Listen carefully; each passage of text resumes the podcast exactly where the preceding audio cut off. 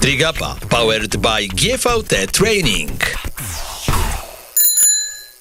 Partnerem podcastu jest Butik Optik, autoryzowany dealer Oakley z ośmioma salonami w Warszawie, w których zbadacie swój wzrok oraz dobierzecie okulary przeciwsłoneczne i korekcyjne z oryginalnymi soczewkami Oakley Authentic Prescription.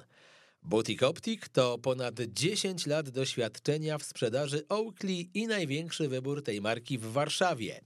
Są firmą, która od dwa tysiące szesnastego roku regularnie wspiera polskich triatlonistów. Ten sport to dla nich prawdziwa pasja. Kamil Gapiński, witam Was bardzo serdecznie w kolejnym odcinku podcastu Trigapa, programu, w którym rozmawiamy o naszym ukochanym sporcie, w którym najpierw, jakby ktoś tego jeszcze nie wiedział, się płynie, potem się jedzie na rowerze, a potem się biegnie, choć bywają i takie starty, gdzie się zamienia tę kolejność i robi się show pod telewizję. Dzisiaj moim gościem będzie Sebastian Sebastian Karaś, a więc czołowy polski age grouper z ambicjami na coś więcej, jak słyszę i czytam.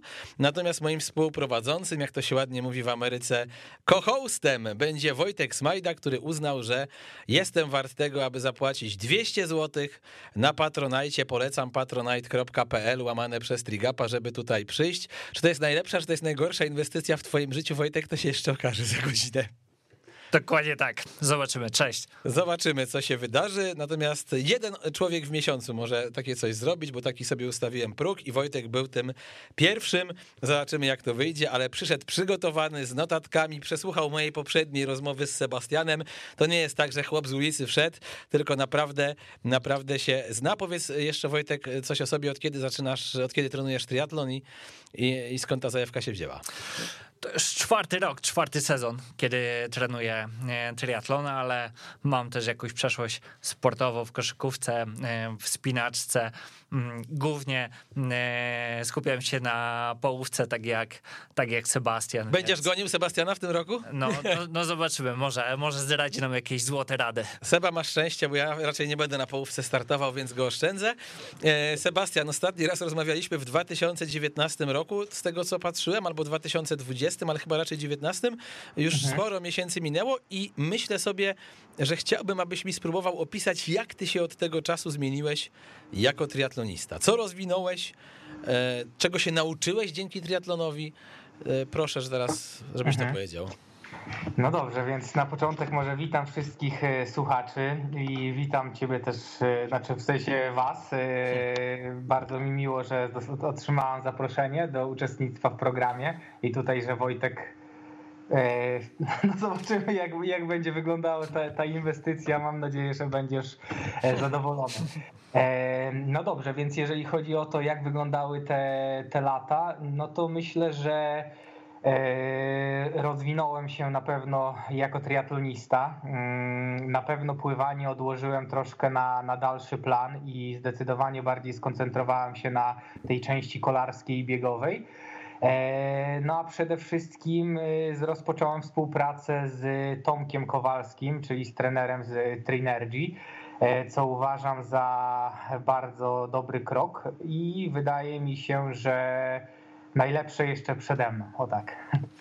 To zdecydowanie tak, natomiast ciekawi właśnie jesteśmy, co ci ta współpraca jak na razie dała i zdaje się, że chyba na triathlon life kropka p l widziałem taką rozmowę z tobą, gdzie zaznaczyłeś, że trochę żałujesz, że tak późno się na ten krok zdecydowałeś.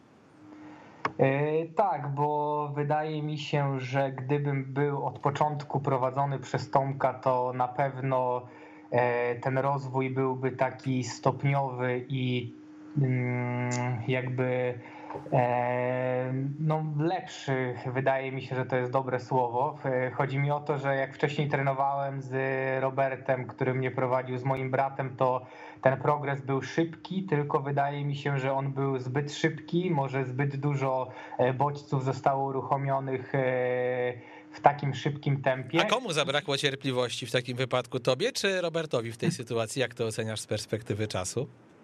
No ty wiesz, ja jestem taką osobą, że ja się poddaję tak jakby procesowi treningowemu w stu procentach, więc... Więc ciężko powiedzieć, czy cierpliwości zabrakło komuś, bardziej, nie wiem, może wiedzy, może to jest, każdy trener też ma swój styl prowadzenia zawodników, więc, więc to co, więc wydaje mi się, że to nawet nie chodzi o cierpliwość, tylko ja tutaj też raczej jak już coś robię i się angażuję w stu procentach, to patrzę na to w dłuższej perspektywie i nie zależy mi tak jakby, żeby tu i teraz osiągać jakieś tam super, znaczy oczywiście jeżeli to idzie w dobrą stronę, to jest, to jest pięknie, tylko że nie zależy mi też na tym, żeby w jeden rok to się wszystko potoczyło i później szybko też zakończyło, więc tutaj właśnie jak ja rozpocząłem swoją przygodę z triatlonem w wieku chyba dwudziestu siedmiu lat, więc i tak raczej tutaj no super nie zwojuje niczego, że tak powiem, na arenie światowej, jeżeli chodzi o jakąś, nie wiem, kategorię pro czy coś w tym stylu. Ale i tak wcześniej niż Łukasz Karaszczyński zacząłeś, także słuchaj, nie jest źle. No. No właśnie, ja chciałem cię jeszcze podpytać o Tomka Kowalskiego, to znaczy jakie widzisz największe różnice między warsztatem Tomka a, a warsztatem twojego brata? Znaczy, przede wszystkim w treningu Roberta jest bardzo dużo zadań takich na wysokiej intensywności. Ogólnie cały program jest tak skonstruowany, że ten trening jest no bardzo, bardzo męczący. W sensie, że jeżeli przetrwa się te jednostki, no to można bardzo szybko wejść na dobry poziom, bo to są treningi takie naprawdę, że cierpi się na tych treningach. No i też trzeba się zastanowić jakby nad tym, czy chce się przechodzić taką drogę, czyli że jakby wychodząc na trening wiesz, że za prawie zawsze będzie cię bolało. No i to jest kwestia tego oczywiście, że dana osoba powinna zadać sobie pytanie, czy uprawia sport dla przyjemności i po prostu wychodzi sobie na rozbieganie, bo też tak można. Tutaj też na pewno kwestia tego, jak ktoś wykonuje testy, bo Robert robi takie testy kontrolne i na podstawie tych testów wyliczane są zakresy, więc, więc teoretycznie trening jest pod to jakby nastawiony pod te zakresy, które były wyznaczone. No tylko też kwestia tego, ile można jakby na tej granicy lecieć. No i ale wiesz, że to nie jest najlepsza reklama dla Roberta, co ty teraz mówisz? Znaczy, znaczy ja mówię szczerze jakby jak to wygląda, więc dobrze. Ja nie mówię, że to jest złe, okay. Bo też tak jakby to, to też trzeba podkreślić, że ja zrobiłem bardzo dobre wyniki e, trenując z Robertem, e, tylko kwestia tego, jak długo by to trwało, bo chodzi o to, że ja też jakby no, siedzę w sporcie bardzo długo, bo to już jest ze dwadzieścia dwa lata. Wiadomo, że trening triatlonowy to jest troszkę inna specyfika i treningu niż samo pływanie, ale no tak jakby fizjologii się nie oszuka i pewne tak jakby taka baza to jest no tak naprawdę w każdej dyscyplinie wytrzymałościowej to samo. No i chodzi mi o to, że tak rozmyślałem nad tym, dlaczego trening Roberta na dłuższej perspektywie nie jest dobry i wydaje mi się, że tutaj pomogła mi książka fizjologa Olbrechta i tam tak jakby trochę doszedłem do tego, dlaczego tak jest. No i jest tak dlatego, ponieważ Robert robi bardzo dużo zadań na moc tlenową, czyli to są takie zadania progowe i ponad progiem, tylko że takie zadania powodują obniżenie pojemności tlenowej i na przykład jeżeli wchodzi zawodnik typu Miłosz Sowiński z bardzo wysoką pojemnością tlenową i zaczyna trenować się z Robertem, to tak naprawdę z takiego zawodnika w sześć lub osiem tygodni można go doprowadzić do naprawdę bardzo dobrej dyspozycji, tylko problem właśnie pojawia się po tych ośmiu tygodniach, co tu robić dalej, jeżeli cały czas się jakby idzie tym jedną drogą obraną, czyli tą mocą tlenową, to powoduje, że ta pojemność właśnie zaczyna spadać, czyli tak naprawdę w dłuższej perspektywie ten zawodnik będzie coraz gorszy, bo jeżeli jakby się nie odbudowuje tej pojemności tlenowej i to jest tak jakby... Ja uważam. A powiedziałeś to tak z ciekawości Robertowi jako twoje spostrzeżenie po treningach z nim?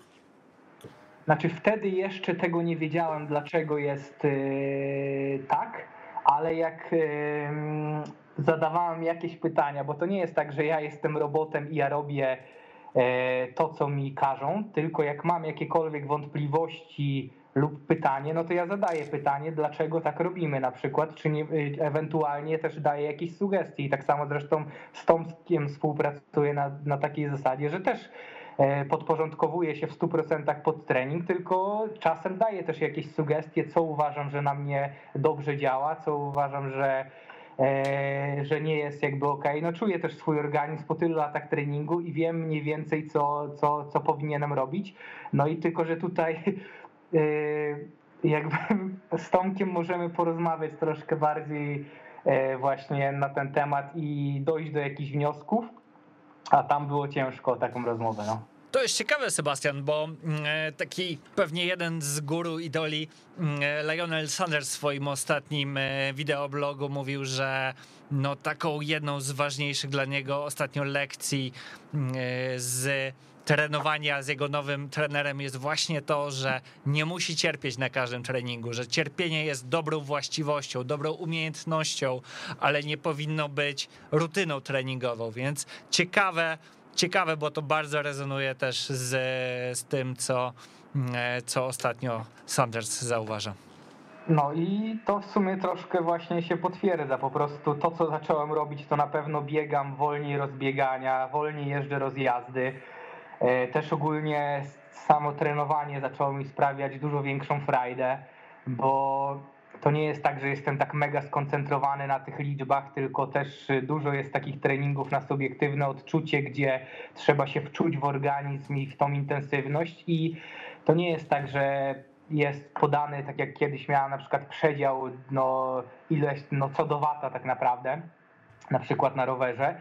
No to tutaj nie ma aż takiej jakby restrykcji, takiej apteki w tym wszystkim, więc to też jest dla głowy, uważam, całkiem fajne i, i na pewno no dobrze mi się teraz trenuje ogólnie, w sensie, mm-hmm. że, że, że bardzo dobrze, i nie mówię też, że treningi są lekkie, bo też treningi są, są bardzo ciężkie, tylko jest to tak wszystko poukładane, że raczej wychodzę na taki mocny trening z takim nastawieniem, że chcę się zajechać, czy tam chcę się zmęczyć, może nie zajechać, tylko chcę się zmęczyć w tym dniu akurat i właśnie zrealizować jak najlepiej tą jednostkę.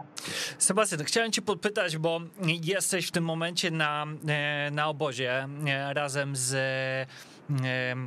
Fajnymi z... zawodnikami, Sobczyk, fajnymi... Miłosz Sowiński, Marcin Konieczny i tak dalej, mocna grupa. Dokładnie, tak. dokładnie tak, tak i pewnie obserwujesz to, co się dzieje na świecie. Lange również trenuje z super, super grupą, super zawodnikami, podobnie ma się to w wypadku Norwegów. Czy, czy wierzysz, czy myślisz, że taka sytuacja jest możliwa do tworzenia w polskim triatlonie, by właśnie sformułować, stworzyć taki, taki team, który będzie się ciągnął w górę? Tak, nie tylko w trakcie wieku. Nie tylko w trakcie jednego obozu, ale częściej, szczególnie, że też no, można na przykład było to za, gdzieś zaobserwować przy biegaczach, tak? Pamiętam, że zanim Adam Kszczot tę informację upublicznił, że kończy karierę, no to trenowali przecież sporo razem z Marcinem Lewandowskim, ja z nimi obo, obojgiem na ten temat rozmawiałem i oni tak fajnie opowiadali o tym, że, że grupa cię ciągnie, że jak masz gorszy dzień i dzisiaj po prostu nie chce, albo noga nie podaje na rowerze, czy nie masz poweru na bieżni, ale widzisz, że oni cisną, no to i ty ciśniesz. Tak. No i tutaj właśnie tak naprawdę no zbyt dużo nie można dodać, bo grupa dokładnie właśnie napędza. Ja też bardzo lubię trenować w grupie, zresztą wywodzę się z pływania, gdzie to tak naprawdę było normą. No i uważam, że, że trening w grupie to jest najlepsza rzecz, nawet jak się mówi o takiej samotności długodystansowca, to tak naprawdę niezależnie kto jaką ma głowę, to uważam, że trening z kimś po prostu dużo więcej daje. Chodzi mi o to, że ja na przykład zauważyłem, że z kimś dużo łatwiej się cierpi na takich zadaniach, że nawet się tak naprawdę o tym nie myśli zbyt, zbyt mocno, gdzie i... I wiesz, Polakowi tak... zawsze łatwiej, jak drugi obok ma gorzej albo podobnie źle. Taka nasza, wtedy wiesz, biegniesz nieżywy, zmęczony, ale patrzysz, kurwa, mu też jest niedobrze, to łatwiej.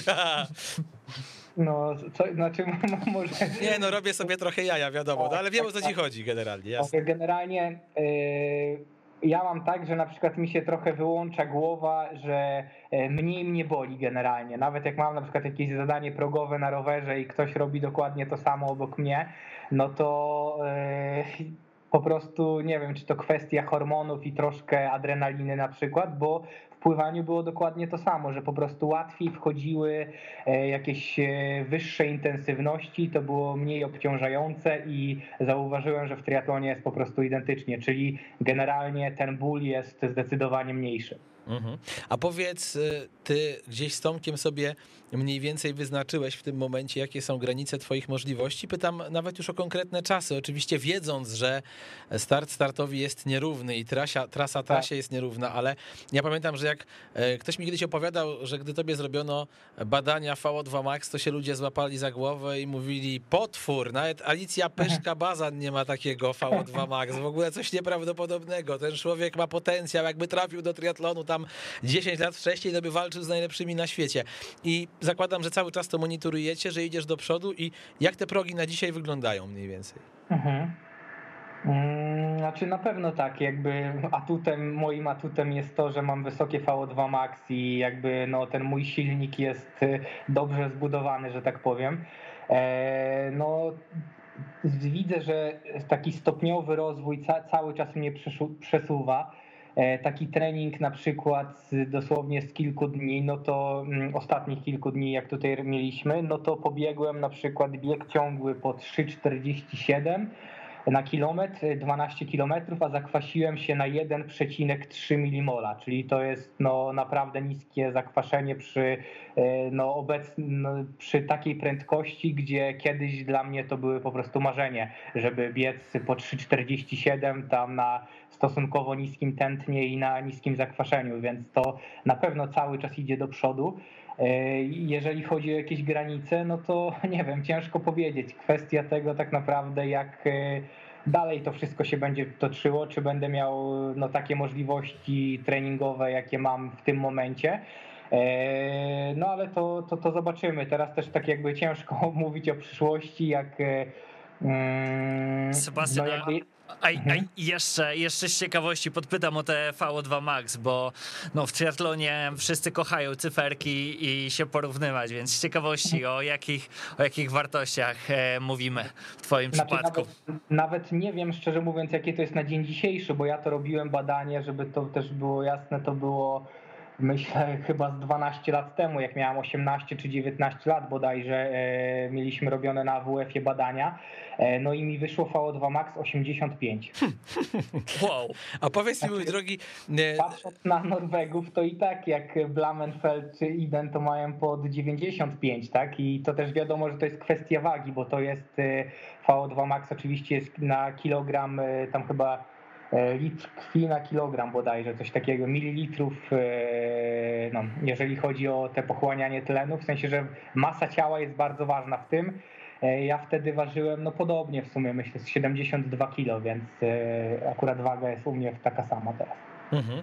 A wiesz co, jakbyś przypomniał też naszym słuchaczom twoje życiówki, to znaczy do jakiego w tym momencie ty etapu doprowadziłeś przede wszystkim tę połówkę, jaki taki start jest na dzisiaj twoim najlepszym startem, który oceniasz za absolutny top, z którego jesteś jak najbardziej zadowolony, a czy też przy okazji masz takie starty, że jak sobie myślisz o nich dzisiaj, to, to w głowie się pojawia, wiesz, coś w stylu, a, cholera, tam mogło być trochę lepiej, szkoda, że się nie udało.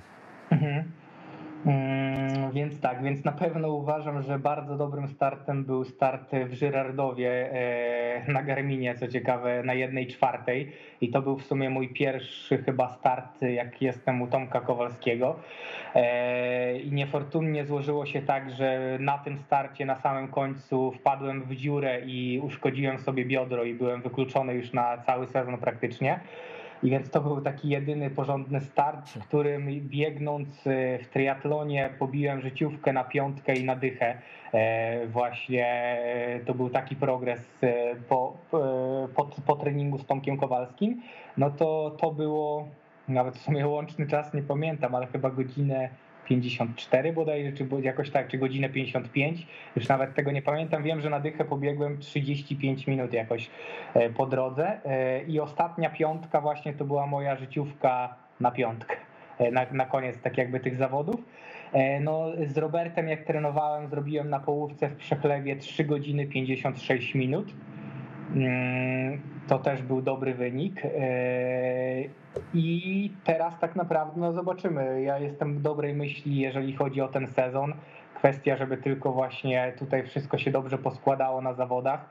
Taki sprawdzian będzie już za tydzień w Dubaju, bo piątego marca startuję właśnie na połówce, więc tam też jest szansa na wykręcenie dobrego wyniku i poprawienie tego czasu trzy godziny pięćdziesiąt sześć minut. No też zobaczymy, jak tam, jak warunki pogodowe i temperatura akurat będzie właśnie na tym starcie, z tego względu, że tam widziałem, że zapowiadają nawet trzydzieści czy trzydzieści dwa stopnie, to, to akurat dla mnie to jest no, dosyć duże, duży problem, z tego względu, że jakoś super nie toleruję takich wysokich temperatur, no chociaż zobaczymy, jak to będzie. Ja jeszcze chciałbym chyba pociągnąć ten temat biegania, no bo wspomniałeś Dubaj i w poprzedniej audycji no, mówiłeś, że to bieganie jest dla ciebie najcięższe, ale wtedy byłeś jeszcze na początku drogi. W Dubaju te, te bieganie półmaratonów w połówce Ironmana to są liczby około godziny dziesięć minut. Jak ty siebie widzisz, jak ty jesteś daleko, blisko od tej, od tej czołówki, jaki zrobiłeś progres, jak to, jak to mhm. dzisiaj czujesz? Znaczy na pewno to jest kwestia warunków. Tutaj jak biegliśmy ten bieg, no to było naprawdę fajnie, bo to było dwadzieścia stopni i no taka pochmurna pogoda, więc tak można powiedzieć, że bardzo dobre warunki do biegania. No i jak pobiegłem po trzy czterdzieści siedem, czując się naprawdę dobrze, więc nie wiem, ja myślę, że tak może, znaczy ciężko mi też powiedzieć, ale w granicach trzy czterdzieści na kilometr myślę, że w połówce jestem w stanie pobiec teraz, więc to wychodzi ile? trzydzieści, no z godziny siedemnaście, tak? Czy, czy godzinę szesnaście, jakoś tak to może być, więc no, dla mnie to i tak już jest bardzo dobry wynik, więc ja to nawet się nie, nie, nie śmiem porównywać do ludzi, do tych robotów wszystkich, którzy tam biegają po godzinę dziesięć czy godzinę sześć, bo też są tacy, czy siedem, więc to jakby nie, nie ta liga, nie ta liga nam... jest, jakby ja jestem świadomy tego po prostu, wiem, że ja mogę się z nimi porównywać na pływanie na przykład, więc zobaczymy w Dubaju, jak to wyjdzie, ale wiem, że no jednak ta przeszłość pływacka bardzo dużo mi daje i pomimo tego, że pływam jakieś śmieszne kilometraże no od dłuższego czasu, bo to są dosłownie treningi po, nie wiem, między dziewięć a może dwanaście kilometrów tygodniowo, gdzie zdarzało się, że ja trenując normalnie pod dwieście metrów stylem grzbietowym pływałem po dziewięć kilometrów na jednym treningu, a gdzie pływałem wtedy ich jedenaście, no to teraz mamy jakby na jeden, na jeden trening tygodniowy, tak jakby metraż w sensie z jednej jednostki praktycznie, a no nie pływam, znaczy no wiadomo, że to jest niższe są prędkości, ale jednak no to pływanie uważam, że i tak jest na wysokim poziomie, jeżeli chodzi, patrząc nawet na ten poziom światowy, więc myślę, że tam niewiele od nich odbiegam, szczerze mówiąc, więc no sprawdzimy też to w Dubaju.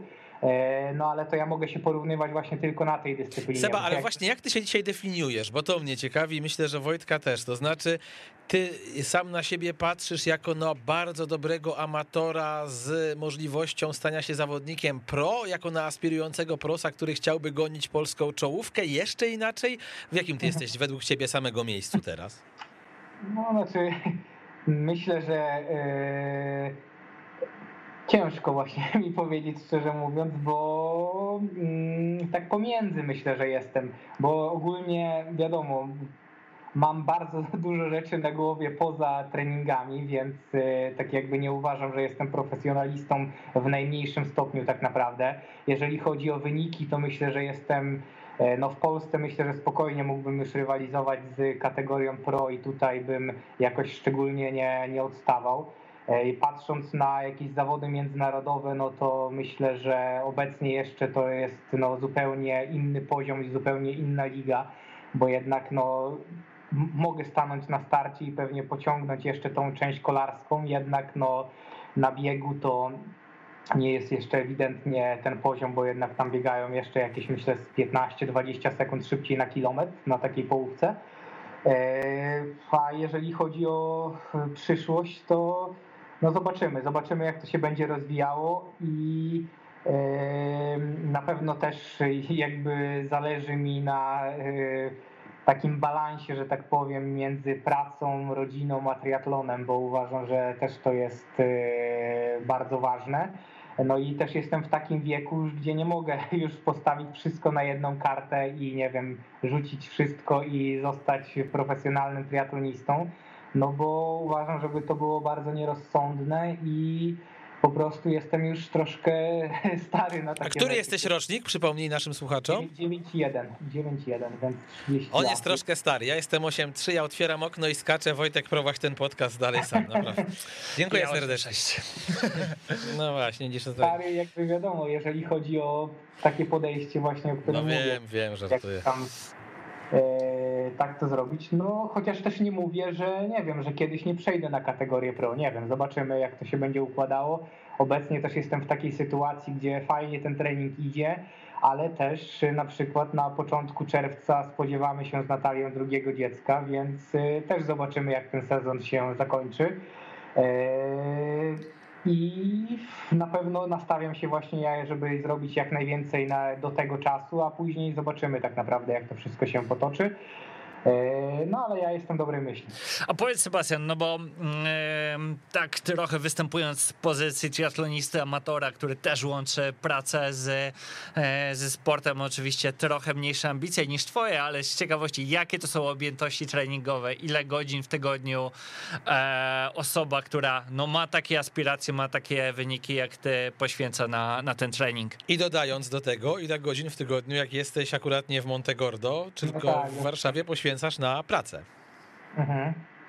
Znaczy więc tak, więc jeżeli chodzi, może zaczynając od Warszawy, jak jestem w Warszawie, to no, myślę, że moje życie wygląda tak jak prawie każdego triatlonisty amatora, czyli że jest mnóstwo przede wszystkim obowiązków i ten wciśnięcie tego treningu między właśnie pracą a rodzinę to jest no, taką codzienną logistyką i planowanie następnego dnia czy tam tygodnia, o której godzinie mam co zrobić dosłownie co do minuty i to szczerze mówiąc tak na dłuższą metę czuję, że mnie trochę wyniszcza i dlatego też zdecydowałem się już na organizowanie takich obozów zagranicznych jak teraz na przykład, że mogę w jakimś stopniu ze spokojniejszą głową potrenować i też no, mogę no, tak jakby ściągnąć z zawodników z naszego klubu, żeby tutaj przyjechały i też z nami potrenowały. Więc, bo tak to codzienność znaczy, jest... Zwróciłeś no... uwagę na jedną ważną rzecz. Ja myślę, że to jest problem wielu naszych słuchaczy, żyjących szczególnie w dużych miastach i godzących ten trening z pracą, że człowiek jest w permanentnym pośpiechu. Wstajesz rano, nie masz tego czasu, o którym mówi znany podcaster amerykański Jay Shetty, w przeszłości mnich, który nawet taką fajną książkę swoją drogą napisał, polecam wam, Myśl jak mnich, czy coś takiego, trzeba sobie zgooglować. I on tam mówi, że niezwykle ważne jest to, że gdy miał dać człowiekowi jedną radę, co zmienić w swoim życiu, to tą radą byłoby wstawaj wcześniej, miej pół godziny więcej czasu dla siebie, żeby w ten dzień wejść spokojnie, napić się kawy, aha, nie scrollować, wiesz, Instagrama, Facebooka, Twittera, poczytać książkę, mieć czas na rozbudzenie się, podczas gdy ja, jak patrzę czy na siebie, czy na innych triatlonistów, to mam wrażenie, że wstajesz rano i to jest od razu sprint, to znaczy do łazienki, tu pędzisz, tu, tu, tu za chwilę, w niedoczasie jestem, tu zaraz spotkanie, tu trening i to na dłuższą metę na przykład mnie trafia, kurwa, szlak czasami, bo jak widzę, jak ja to godzę, to to są te momenty, w których ja czasami nerwowo nie wytrzymuję, szczególnie jeszcze jako choleryk i nie wiem czy się zgodzisz, Seba, ale to jest chyba problem wielu ludzi. Tak, tak, mi się wydaje, że to jest właśnie największy problem w triatlonie i szczególnie raczej osoby, które mieszkają w dużym mieście, że to jednak jest taka gonitwa jedna wielka. No i ja w jakimś stopniu staram się z, z tego pociągu wysiąść, że tak powiem.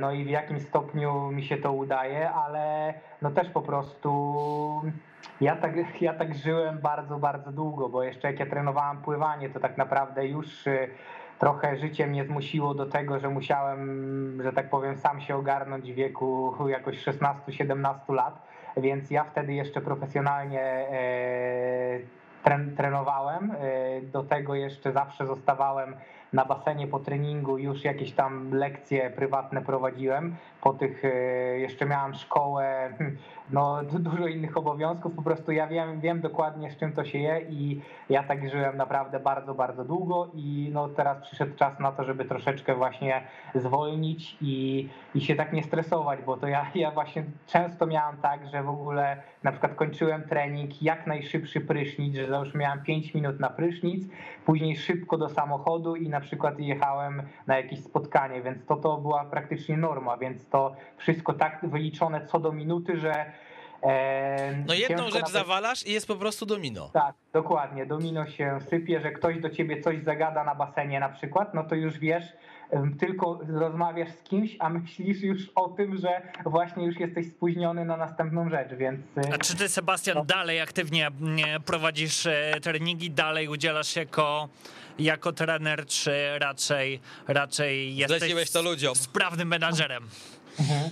Znaczy w tym momencie, znaczy tak naprawdę do momentu, do Monte Gordo wszystko, no cały czas tak jakby prowadziłem trzy razy w tygodniu zajęcia w Warszawie, no tak jakby ja w sumie jestem od wszystkiego u nas w klubie, więc, więc staram się tak jakby to wyważyć, bo jednak najbardziej lubię, szczerze mówiąc, prowadzić treningi, tylko że jednak też to musi ktoś to skoordynować i to jest taki no dosyć trudna decyzja, że w pewnym momencie trzeba jednak bardzo dużo czasu poświęcić na taką koordynację i właśnie kontrolę tego wszystkiego, żeby no ta jakość była jak najwyższa, ale staram się tak jakby prowadzić regularnie też treningi, no bo to jednak sprawia mi największą frajdę, a na przykład szczerze mówiąc siedzenie w Excelu czy w jakichś tak innych programach, jeżeli chodzi o właśnie koordynowanie tego wszystkiego, to jest dla mnie ciężkie psychicznie, bo tego na przykład bardzo nie lubię robić, czy jakieś faktury i tego typu rzeczy, bo jednak no wolę być fizycznie na basenie i mieć kontakt z ludźmi i bardzo dużą satysfakcję sprawia mi właśnie jak ktoś się poprawia i no, no to jest bardzo fajne uczucie tak naprawdę właśnie przejść z kimś przez ten proces treningowy, ale trochę to zastąpiłem też, bo teraz poświęciłem więcej czasu na bardziej rozpisywanie też treningów w formie mailowej i, i trochę w tym w tą stronę idę, bo też na pewno chciałbym właśnie może w przyszłości skupić się na organizacji właśnie takich obozów zagranicznych, trenowaniu w takich fajnych miejscach, no i łącznie właśnie z trenowaniem z innymi osobami. A więc treningi to... triatlonowe czy pływackie rozpisujesz? Jak to u ciebie wygląda? Treningi pływackie pod długi dystans, pływackie zwykłe i też triatlonowe. Tak. Mhm. A ciekaw jestem jeszcze, wracając na chwilkę do Monte Gordo i do obozu i do tego życia w mieście w pośpiechu, o którym mówiliśmy, to chyba jest tak, ja przynajmniej miałem takie wrażenie, jak raz tak sobie pojechałem na Tenerife w dwa tysiące szóstym roku, jejku, to już sześć lat minęło, z Rafałem Hermanem między innymi, potrenować, to z jednej strony bardzo dużo mocnych zajęć, prawda, takich fizycznych, podjazdy, zjazdy, no jakby wszystkie dyscypliny, ale z drugiej było wspaniałe to, że jak wychodziłeś z oceanu, to miałeś czas, żeby wyschnąć, pijąc kawę i patrząc gdzieś sobie tak. na plażę. I wydaje mi się, że taki obóz jest okej, okay, męczący od strony fizycznej, jak to obóz, musi być ten wpierdziel odebrany, ale psychicznie paradoksalnie, nie wiem czy się zgodzisz, tam można odpocząć i wreszcie trochę zwolnić. No dokładnie właśnie i to jest piękne nawet, że ja też tutaj jak jestem, to nie jest tak, że ja się wyłączam na kilka tygodni, tylko praktycznie wszystko załatwiam zdalnie, tylko jednak no, pracując na przykład z widokiem na ocean, pijąc kawę, to, to właśnie tak jak mówisz, taka, że to nawet się nie czuje, że to jest praca. Jak jest właśnie fajne słońce, piękny widok i, i, i w taki sposób można, można pracować. A właśnie zapomniałem powiedzieć jeszcze o tych godzinach, bo w sumie to nam uciekło. Więc jak jestem w Warszawie, to to jest około, tak myślę, między jedenaście a trzynaście godzin treningowych i do tego włożona praca. No i wiadomo, jak się prowadzi jakąś własną działalność, to to jest tak naprawdę praca cały non stop, czas. To prawda, nie wychodzisz o szesnastej i nie zamykasz drzwi i nie mówisz do jutra. Tak, więc tu znaczy, to są plusy i minusy, bo przynajmniej mogę zrobić trening tak naprawdę o każdej godzinie, ale wiem, że na przykład wtedy będę później siedział tam do godzin jakoś wieczornych i ogarniał inne tematy. No i oczywiście też staram się tutaj rodzinnie nie, nie, nie tracić, więc... Więc tutaj też staram się jak najwięcej poświęcić czasu właśnie Natalii i Neli, więc no jakiś właśnie ten balans jest tutaj ważny, a jeżeli mówimy o przejściu na przykład na taką kategorię pro, no to jednak no tutaj troszkę to się nam zaciera, więc, więc to by było na pewno trudne, więc... Powiedz, bo wspominasz sporo o rodzinie, ja wiem, że ona jest dla ciebie ważna, czy to jest tak, że ty te wszystkie swoje projekty, od wpław przez Bałtyk, przez wcześniej pływanie, po teraz triathlon, przedyskutowujesz ze swoją partnerką i jakby musisz dostać od niej akceptację, wpisujesz pin i jest akceptuj zielony i wtedy dopiero to robisz? Czy to jest tak, że zdarza ci jej to obwieszczać i ona jest niezadowolona, ale myśli sobie, kocham tego świra, no to niech, okej, niech mu będzie, jak to, jak to jest? Znaczy tutaj Natalia jest na pewno bardzo tolerancyjna i no wspiera mnie codziennie w tej mojej drodze sportowej. Znaczy ona też wie, że tak jakby mi to sprawia bardzo dużą przyjemność, frajdę i tak jak, jak na przykład tutaj jestem w Monte Gordo, to naprawdę czuję się szczęśliwym człowiekiem, więc... Wydaje mi się, że, że ona to widzi, to akceptuje i odpowiadając na pytanie, no to jakby tak, w sensie, że raczej zawsze z różnymi pomysłami do niej przychodzę i część przechodzi akceptację, część nie przechodzi, więc ostatnio było kilka, które nie przeszły. Jak na przykład? Dawaj, dawaj. Gdzie powiedziała stop? Na przykład poprawienie rekordów Roberta. No to ja się jej nie dziwię, wiesz? Ja się jej nie dziwię, że no to, no to chyba wtedy już nie trzynaście godzin treningu, ale dwadzieścia sześć. Nie. No, więc. A ja jeszcze, Sebastian, chciałem podpytać o ten, pociągnąć ten wątek rodziny, no bo jesteś młodym tatą i pamiętam jakiś postęp Kona, który, który pisał, że pierwszy rok, dwa to w ogóle... Wyklucza się to z treningiem, zdaniem Marcina. Zapomnij. No i jak ty to godzisz? Może, może masz jakieś rady, no bo... I też czy M-Kon ci dupę truje, jak tam na miejscu jest, bo wiadomo, że M-Kon lubi truć dupę i potrafi to robić prawie tak dobrze, jak startować. Znaczy, jak, znaczy myślę, że wszystko jest właśnie tak poukładane, żeby ten, było też miejsce na trening i tak wydaje mi się, że w sumie od małego jakoś tak sport po prostu był zawsze dla mnie bardzo ważny i pomimo tego właśnie, że w wieku czternastu lat ja sam przyjechałem właśnie do Warszawy, już mieszkałem w internacie i to mi chyba trochę tak poukładało w głowie, bo tak naprawdę w wieku czternastu lat mogłem robić co chciałem, mogłem pójść na ten trening właśnie i, i, i go zrealizować lub zrobić zupełnie inne rzeczy, tak jak na przykład moi koledzy, więc... Jakoś wydaje mi się, że to już się zaczęło dużo wcześniej i tak to zawsze układałem sobie, żeby, żeby móc trenować i tak naprawdę z tego, co sobie myślę, to już od kilkunastu lat zawsze jakoś staram się łączyć właśnie pracę, zarabianie jakby pieniędzy, które są bardzo ważne też, żeby, żeby w ogóle, żebym mógł myśleć o, o, o takich rzeczach, bo wiadomo, że to jest tak naprawdę dodatek do, do naszego życia, więc tutaj jakby tak to w miarę możliwości wszystko sobie ustawiłem, że jestem w stanie zorganizować te kilkanaście godzin właśnie w tygodniu na, na, na treningi i na starty w zawodach i tak dalej, bo każdy zresztą wie, jak to, jak to mniej więcej wygląda.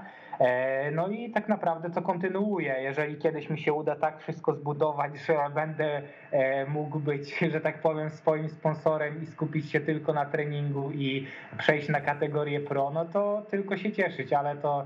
Zobaczymy, jak tam wszystko będzie się układało właśnie też w innych sferach. A jeżeli chodzi o rodzinę, no to właśnie no, staram się tak sobie ustawić dzień, żeby zawsze kilka godzin tak jakby mieć na przykład na takie rzeczywiście spędzenie czasu z Natalią czy z Nelą i żeby to było takie świadome spędzenie tego czasu, a nie myśląc właśnie o, nie wiem, czy o, o pracy, czy o treningu i tak dalej, bo to można być w tym samym pomieszczeniu, że tak powiem, ale głową zupełnie gdzie indziej, więc staram się tutaj właśnie tak to, tak to robić. To na pewno tak, no zresztą ja ostatnio taką książkę Potęga teraźniejszości chyba, taki tytuł o, zdaje tak, się czytałem, czytałem, o byciu tak. tu i teraz, i to jest oczywiście bardzo trudne, szczególnie w takim świecie jak dzisiejszy, prawda, że tak. nie szukając daleko rozmawiamy w trakcie rosyjskiej agresji na Ukrainę i, tak, i choćby tak. to już pokazuje, prawda, jak, że ciężko, nawet jak jesteś gdzieś w Monte Gordo, czy w Warszawie, czy w każdym innym mieście, a widzisz, że, że świat się w jakimś tam stopniu wali, no to, to jest to trudne i siłą rzeczy wiele myśli do człowieka głowy napływa. Ja tak się zastanawiam, mój drogi, takie filozoficzne mam trochę dla ciebie pytanie. Co w triatlonie uznałbyś za sukces porównywalny do przepłynięcia wpław Bałtyku? Mhm. Myślę, że dla mnie by to było yy, chyba zakręcenie się tak w około osiem godzin w, na pełnym dystansie. Mhm. No to już by było coś, jak na polskie warunki na pewno. No właśnie, Sebastian, powiedz co z tym pełnym dystansem, bo jak obserwuję twoje starty, no to głównie w ostatnim w ostatnim okresie były to jednak połówki. Pamiętam, odsłuchałem tą poprzednią audycję, mówiłeś tam o ambicjach związanych z pełnym dystansem. Czy na ten rok planujesz jakieś starty? No to był kolejny właśnie pomysł, który też nie przyszedł akceptacji.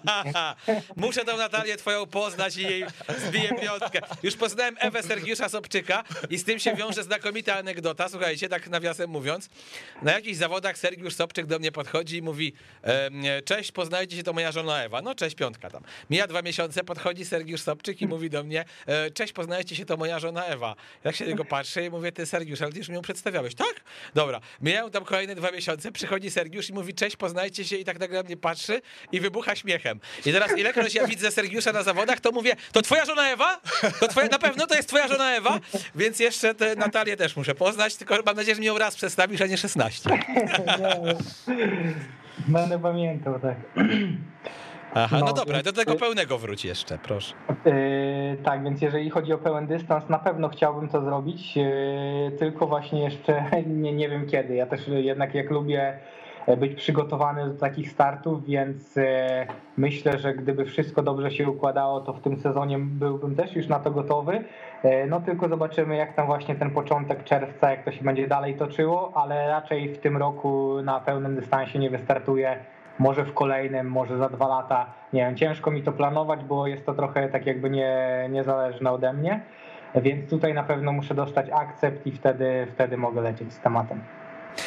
Zdecydowanie tak, tutaj musimy cię absolutnie zrozumieć i przyklaskujemy temu, co mówisz, a ja jestem ciekaw, czy w związku z tym, że ty jednak też byłeś rozpoznawalną postacią, jesteś rozpoznawalną postacią, może nie aż tak jak Robert, jeżeli chodzi o te jego wyczyny i to, że stał się takim trochę też pozasportowym, nie chcę używać słowa celebrytą, bo nie lubię tego słowa, no ale człowiekiem, który jest rozpoznawalny i wiadomo, że no, do takich ludzi lgną sponsorzy. Czy jak ty wszedłeś w ten świat triatlonu, to jest tak, że są firmy, które chcą to tobie pomagać, bo właśnie kojarzą cię z tym całym pływaniem długodystansowym i myślą: o fajnie, Robert, że robisz coś innego, Sebastian, że robisz coś innego, chcemy być przy tobie, czy jednak to się trzeba nachodzić, namęczyć i, i wcale łatwo nie jest?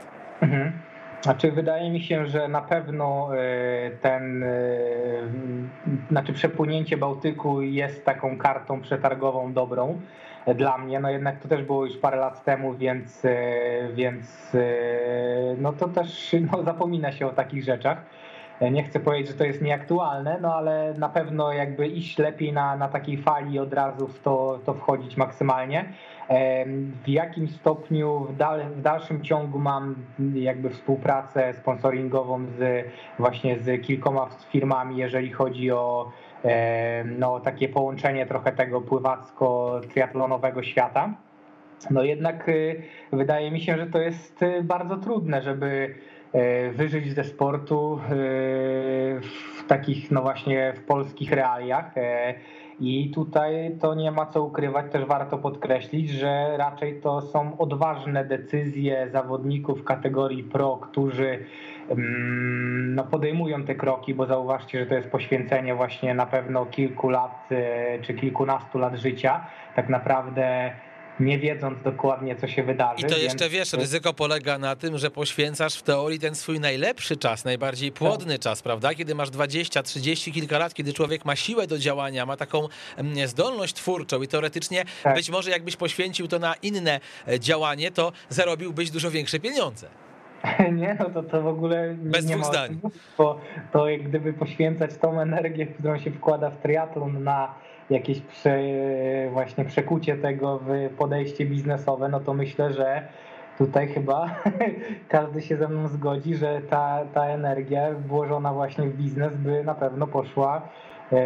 Znaczy nie chcę powiedzieć, że bardziej by to było takie produktywne, bo to kwestia, nie wszystko się właśnie tak jakby mierzy wagą pieniądza czy, czy finansów, bo to na pewno one są ważne, tylko jednak na przykład jak ja tutaj sobie obserwuję, czy życie na przykład na jakichś Wyspach Kanaryjskich, czy tutaj w Monte Gordo, to raczej panuje taki ogólny minimalizm, a jednak ludzie są bardzo szczęśliwi i na przykład po prostu tutaj dużo nie potrzeba do szczęścia, mi się wydaje. Myślę, że słońce, kawka i to tranquilo, tranquilo to jest po prostu taki miks idealny i, i tutaj nawet nie musisz być super majętny, a, a czujesz się po prostu dobrze, bo jak człowiek, wiesz, rano wstaje, wychodzi na ganek, widzi ocean, może się napić kawy i poczytać ulubioną gazetę. Jeszcze jestem z takiego po, pokolenia, że powąchać tę gazetę, to już czegoś i więcej tak naprawdę do szczęścia potrzeba. No, nie, dokładnie tak jest, że to jednak, no trzeba się po prostu samemu zadać sobie pytanie, że tak powiem, co sprawia, że jest się szczęśliwym i na przykład ja mam tak, że więcej pieniędzy nie sprawi, że będę, więc tutaj dlatego też podejmuję takie kroki, jakie podejmuję. Że tak. Dużo większą frajdę sprawia mi trenowanie triatlonu i, i godzenia tego wszystkiego niż właśnie, nie wiem, jak gdybym miał siedzieć w biurze od rana do wieczora i no i co tak naprawdę właśnie... Wiesz co, to jest też, ja uważam, że coraz więcej ludzi też dochodzi we współczesnych czasach do takiego wniosku, że mogę zarobić dwadzieścia tysięcy na przykład, tak powiedzmy, rzucam taką sumę, mogę zarobić dwadzieścia tysięcy miesięcznie, ale nie będę miał życia, albo mogę zarobić dwanaście, ale mieć czas, żeby te pieniądze jeszcze ewentualnie wydawać i w tym odwiecznym ludzkim dylemacie mieć czy być dochodzą do wniosku, że gdzieś spotkają się pośrodku tej drogi tak. i, i po prostu będą mieli też czas, żeby czerpać radość z tych dochodów, a nie tylko się zarżnąć, nie? No dokładnie, ale jeszcze najważniejsze, jeszcze później trzeba mieć czas tak jakby dla siebie właśnie, bo to, żeby mieć czas, żeby te pieniądze wydać, to pytanie, czy nie lepiej zarobić dziesięć i jeszcze mieć chwilę dla siebie. O. Dokładnie, dokładnie. Ja pociągnę ten filozoficzny wątek, który zaczął, zaczął Gapek i chcę cię spytać, czy... Co ci dał, co ci dał triatlon, czego, czego czujesz, że, że nie dała ci twoja kariera pływacka? Mhm. Znaczy to jest dobre pytanie, bardzo fajne. No, znaczy na pewno pływanie jest bardzo specyficznym sportem, gdzie pomimo jakby kontaktu z ludźmi i treningu z grupą, to jednak bardzo dużo czasu spędza się, że tak powiem, z głową pod wodą i no już nie ma czasu na jakiekolwiek rozmowy czy podziwianie czegokolwiek poza płytkami w basenie, więc na pewno... Część kolarska i, i biegowa no daje dużo większą, znaczy może nie tyle co dużo większą frajdę, ale no na pewno jest to coś innego, e, gdzie rzeczywiście można też spędzić czas z innymi ludźmi, no i też taki czas trochę z taką naturą i to też uważam, że jest e, bardzo fajne w tym sporcie, że można zwiedzać inne miejsca. Właśnie różne trasy kolarskie. Teraz właśnie, gdy, gdy nie patrzę już na ten licznik watów, to staram się no jakby porozglądać cokolwiek, jak jadę na tym rowerze i właśnie w ogóle nie myśleć o, o watach, tylko no taki no spędzić po prostu miło czas, czy nawet się zatrzymać, zrobić jakieś zdjęcie. Nie podchodzę do tego tak mega w taki sposób, że jak się zatrzymam na, nie wiem, rozjeździe trzygodzinnym, to, to coś tam wielkiego się wydarzy, jak się zatrzymam na, nie wiem, pół minuty i, i, i zrobię po prostu jakieś zdjęcie, więc tutaj też w miarę podchodzę no, do tego, myślę, zdroworozsądkowo i no czerpię dużą radość właśnie, szczególnie uważam z treningów kolarskich, bo jednak to, co było kiedyś, to pomimo, że się wyjeżdżało na jakiś obóz, to jednak no Bas, płytki basenu wyglądają podobnie, więc tutaj nic, nic ciekawego się nie działo, a tutaj właśnie no, takie spędzanie czasu na zewnątrz z naturą i też z innymi osobami, gdzie jadąc czy biegnąc razem można też swobodnie sobie porozmawiać, to uważam, że jest no, super sprawą po prostu. To, I to, to czy masz... To czy masz, Sebastian, takie trasy, które ci się, ci się marzą? To znaczy są zawody takie jak na przykład Lanzarote, podobno jedne z najcięższych zawodów porównywalnych z koną, ale też ponoć... Tam raczej ośmiu godzin nie złamiesz, ale tak. Możesz mieć z kolei tak. frajdę wynikającą z tego, że się pościgasz z kimś pod górkę. Tak, znaczy akurat w ogóle byłem na Lanzarote chyba dwa razy albo trzy nawet i, i nawet jechałem część trasy Ironmana. No i rzeczywiście, w sensie jest bardzo ładnie i ta trasa jest wymagająca i też jest bardzo wietrznie, co tak nawet nie brałem aż tak tego pod uwagę, że jak tam zawieje, to naprawdę może zdmuchnąć z roweru, ale no, trasy są no, przepiękne i dlatego też staram się w miarę możliwości zmieniać te miejsca, chociaż też nie lubię jakoś szczególnie tego robić z tego względu, że później muszę, no szczególnie jak jestem samemu, że tak powiem, odnaleźć się w nowym miejscu i poświęcić załóżmy pierwszy tydzień na to, żeby znaleźć odpowiednią trasę, gdzie mogę na przykład zrobić jakiś interwał konkretny. No tutaj akurat w Monte Gordo jesteśmy całą grupą, więc wiem, gdzie zrobić zadanie progowe na, na podjazdach, wiem, gdzie zrobić na płaskim i, i tak dalej, więc to też jest, jeżeli mówimy właśnie o już takich konkretnych zadaniach, to no fajnie mieć przetestowaną trasę niż tutaj później czegoś szukać, chociaż wiadomo też, że fajnie jest poznawać nowe miejsca i się nie zamykać na to i właśnie też staram się tak to do tego podchodzić. A z kim jesteś w pokoju?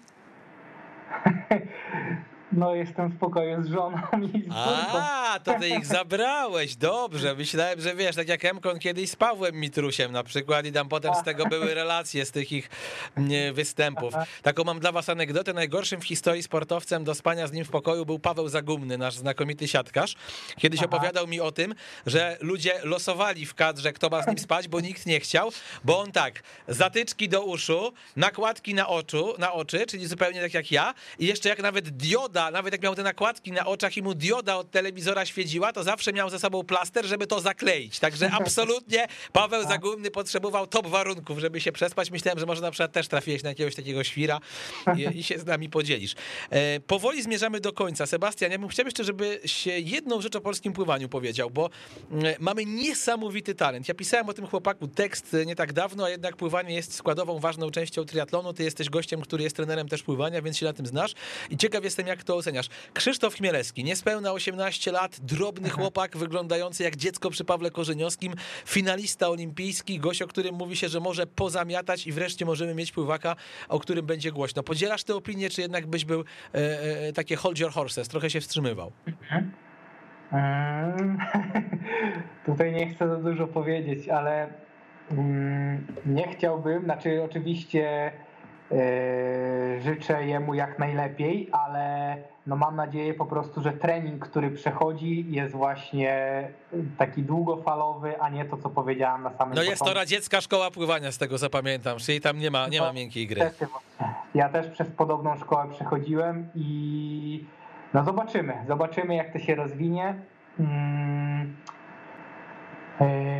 Dużo jest takich historii tak naprawdę, nawet z moich czasów pływackich i naprawdę ja miałem bardzo dużo kolegów czy koleżanek, którzy, którzy byli takimi po prostu talentami i, i ta kariera niby się rozwijała i było świetnie do poziomów takich właśnie juniorskich i kilkunastoletnich, takich między szesnaście a osiemnaście lat czy dziewiętnaście. No a później może się niestety to wszystko popsuć. Takich, takich osób było naprawdę bardzo, bardzo dużo. Może też nie na, że już weszły w finał olimpijski, bo z tego co kojarzę chyba Krzysztof, on był ósmy na dwieście tak, tak. z tego co pamiętam. No ale miejmy nadzieję, że, że, że, że jest rezerwa, o tak powiem, no nie? Więc i życzę oczywiście jak najlepiej, no i cały czas się przyglądam polskiemu pływaniu i no myślę, że pomału to zmierza w dobrą stronę ten cały system treningowy i zobaczymy, zobaczymy jak to dalej będzie szło, ale tutaj akurat jeżeli mówimy o Krzysztofie, to no trzymam kciuki jak najbardziej, ale No kwestia tego właśnie, jak, jak ten trening jest prowadzony, nie, nie wiem, bo nie, nie widziałem. Z tego, co słyszałem, czy tam jakby no też jestem na inflantki na przykład czasami, no to jest to trening, tak jak powiedziałeś, dosyć specyficzny, ale no jak na razie skuteczny. To się myślę, że przyszłość nam pokaże, jak to się zakończy. Sebastian, a ja tak trochę na koniec już naszej rozmowy chciałem ci się spytać, no karty na stół, Dubaj, Dubaj za niedługo, jaki wynik by cię tam satysfakcjonował? Znaczy satysfakcjonowałby mnie wynik na pewno poniżej trzy pięćdziesiąt. Eee, Czyli życiówka. Czy, tak jest. Zobaczymy, czy warunki pogodowe na to pozwolą.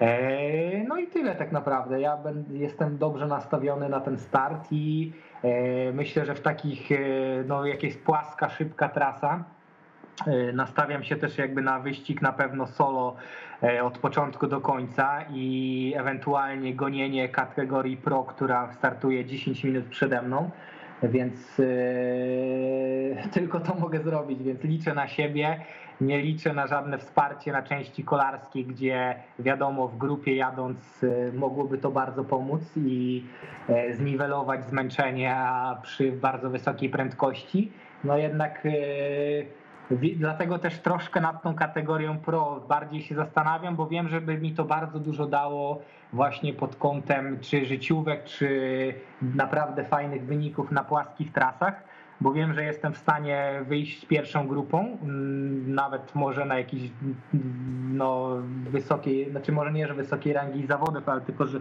bardziej jakby jeżeli chodzi o dobrze obsadzoną imprezę, to wiem, że jestem w stanie wyjść z pierwszą grupą, no i później na rowerze też myślę, że jestem no dosyć dobrze przygotowany, gdzie nie wiem, czy utrzymałbym wszystkich, ale no jadąc za kimś to po prostu jest no zdecydowanie łatwiej, gdzie można generować niższą moc, a jechać z tą samą prędkością, no i wtedy jest też więcej mocy na, na tą ostatnią część biegową.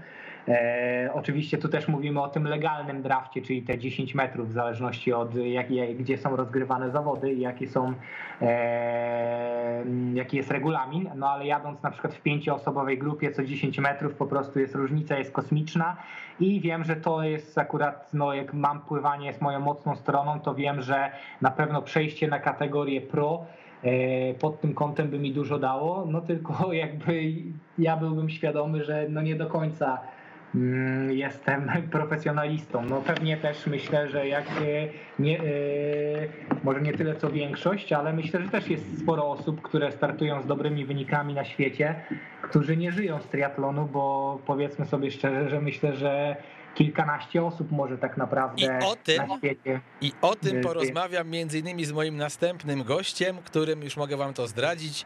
Będzie legenda polskiego triatlonu.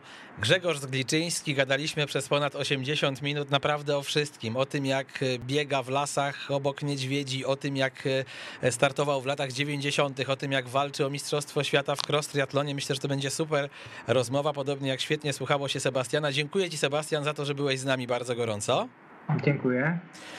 Wojtek Smajda, mój donator, był jako współprowadzący. Naprawdę uważam, że spisał się i to nie przez te donacje, tylko naprawdę uważam, że spisał się bardzo, bardzo fajnie. Przyszedł tutaj przygotowany człowiek, który wie, o co chodzi w triatlonie. Mam nadzieję, że nie było to najgorzej wydane dwieście złotych w twoim życiu, Wojtek.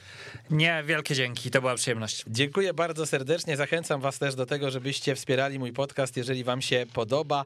www kropka patronite kropka pl łamane przez Trigapa. Tam można piątkę albo dyszkę wrzucić, albo więcej, jak się chce poprowadzić ze mną program. Dziękuję bardzo. Trigapa, powered by G V T Training.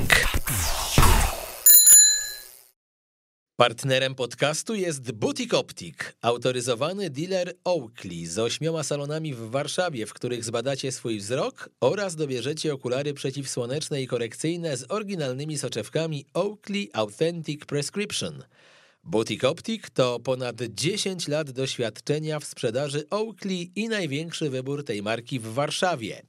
Są firmą, która od dwa tysiące szesnastego roku regularnie wspiera polskich triatlonistów. Ten sport to dla nich prawdziwa pasja.